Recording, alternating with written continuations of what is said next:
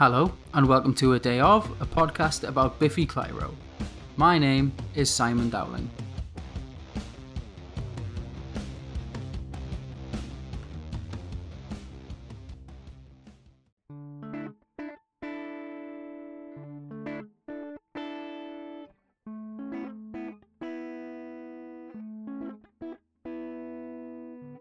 Time Jazz is lush.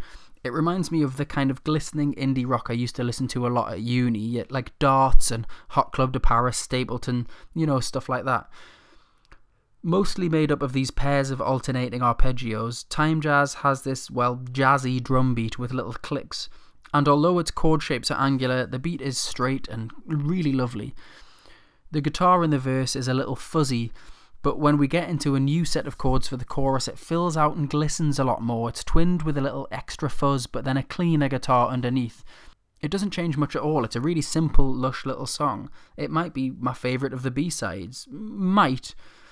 Obviously, we've still got Paper Friend and then another song later down the line. I've had a happy life. At least that's what I'll say. Oh man, do I feel that, Simon. Performative pleasure is my jam. I am all about telling people it's fine when it never is. Now I'm getting old, and while I don't understand every lyric in Time Jazz, I mean kaleidoscope, frog hands, tied up the rope, but I certainly understand the lyrics in the chorus. It's fine, there's a throbbing in my shoulder, it's fine. I don't think it's getting bigger, it's fine. I'll dig it out to ease the pain. The amount of time I feel a strain in my body and just fucking deal with it because it isn't getting worse, so you just adapt. Yeah, I feel that. And I'm older now than Simon was when he wrote Time Jazz, so... Ah, man.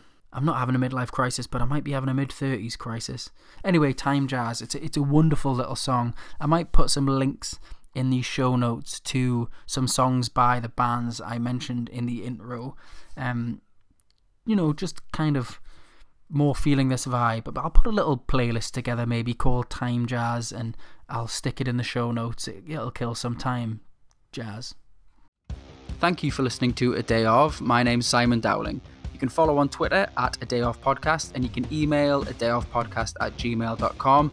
And please leave reviews on iTunes or wherever if you fancy it. You can also send in voice notes at anchor.fm slash a day of, and you can also find links there to the podcast on all the different platforms. Again, thank you for listening.